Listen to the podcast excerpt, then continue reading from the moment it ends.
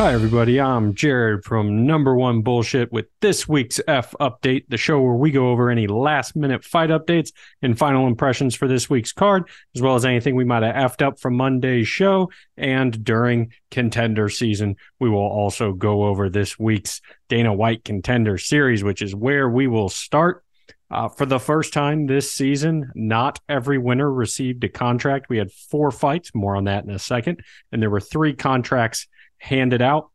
First one was Luis Pajuelo uh, going up against Robbie Ring. Now, Pajuelo is exciting. Featherweight and everything that he threw hurt Ring. I mean, the straight right was was doing damage, uh, and then the knee to the body that started that finishing sequence was filthy. Uh, is eight and one with seven uh, knockouts. Twenty eight years old, five eleven, which is tall for the weight class. Will be fun moving forward.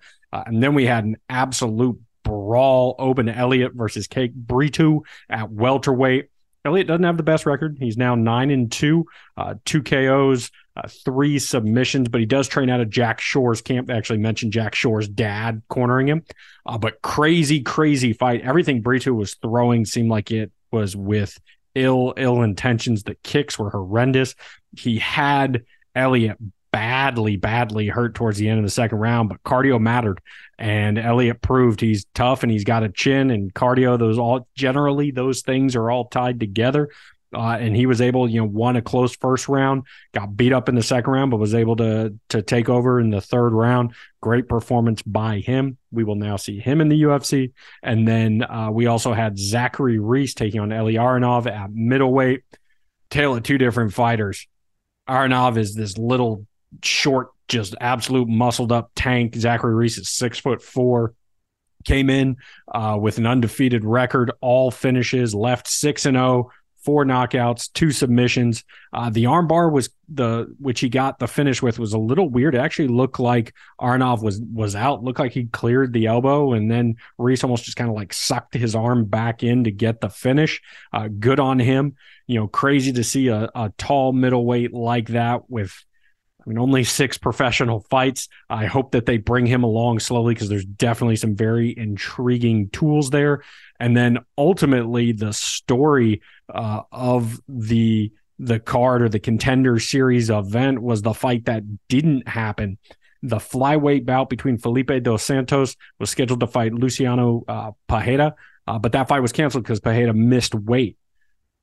So instead of getting a fight on the contender series due to uh, due to Kai Kara-France getting a concussion and not being able to compete at UFC 293, now Dos Santos gets signed to the UFC to take on top 10 ranked Manel Kape on the main card of UFC 293. So huge, huge opportunity for him. Uh, you know, shades of Steve Erceg versus David Dvorak, who was a top 15 flyweight.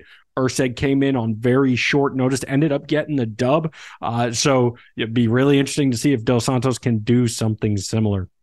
And then that takes us to UFC Singapore, Singapore, excuse me, our card uh, this weekend. Not a ton of crazy stuff from the weigh-ins. Uh, Garrett Armfield versus Toshiomi Kazama was really the only kind of super intense stare down. You had uh, Kazama refused to shake Armfield's hand, and then Armfield screamed in his face, and then Kazama kind of gave him a light headbutt. They had to be separated. Uh, so there should be some uh, some ill will going into that fight tomorrow morning, and then our featured prelim, we have Lucas Brzeski versus Waldo the Salsa Man, Cortes Acosta. So I think you know who I'm pulling for with an awesome nickname like a Salsa Man.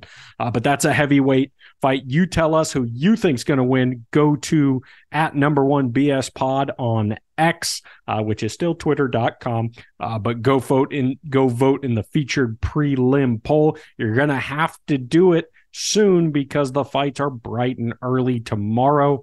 Uh, one thing that I was looking for at these weigh-ins was Anthony Smith and Ryan Spann facing off, and I use the term facing off kind of loosely because Ryan Spann never, ever, ever looks his opponents in the eye either at the weigh-ins or like the pre-fight when he's in a main event and they bring him out to the middle. Uh, so he did the same thing, right?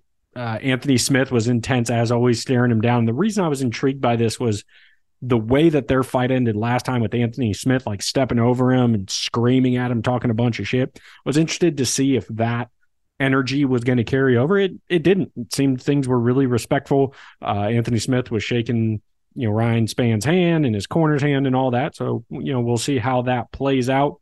The other thing that I was very interested in was what did Max Holloway look like?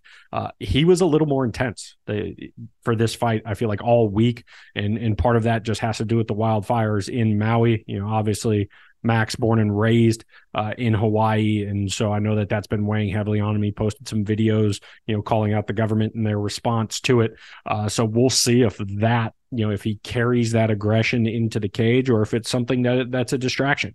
You know, we we shall see.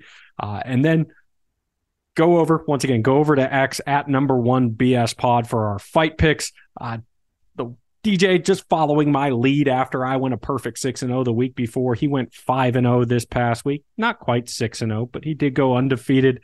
Uh, I went 4 and 1. Uh, the one deviation there was that main event. Um, so now DJ does hold the lead at 28 and 11, uh, and I'm just two fights behind, 26 and 13. Can I make up ground this week? I don't know. We'll see. Go over there at number one BS Pod. Give us your feedback on our picks. Let us know who you're picking, and then uh, the time of the fights. This is a big, big change. The fights are in Singapore. Uh, so you will have some fisticuffs with your breakfast. The prelims start at 5 a.m. Some combat and coffee, if you will. I don't have any more of uh, little plays on words, so we'll go right to it. And then the main card is at 8 a.m. all on ESPN Plus. So wake up bright and early, uh, enjoy some fights, and then you can go about the rest of your day and then tune in to hear us talk about it on Monday. Is Max the same Max? You know, even though he's 31 years old, is father time or should i say you know combat time father combat with you know the miles he has on him. Is that starting to catch up with him? Are we going to see uh, the next contender at women's flyweight, the winner of Blanchfield, Taila Santos, uh, return of Giga Chikadze, which I am super, super excited about. And then, as always, I'm sure there's going to be a fight or two or a fighter or two that we're talking about on Monday that we had no idea to talk about uh, beforehand. So, as always, appreciate you for listening. Love and respect.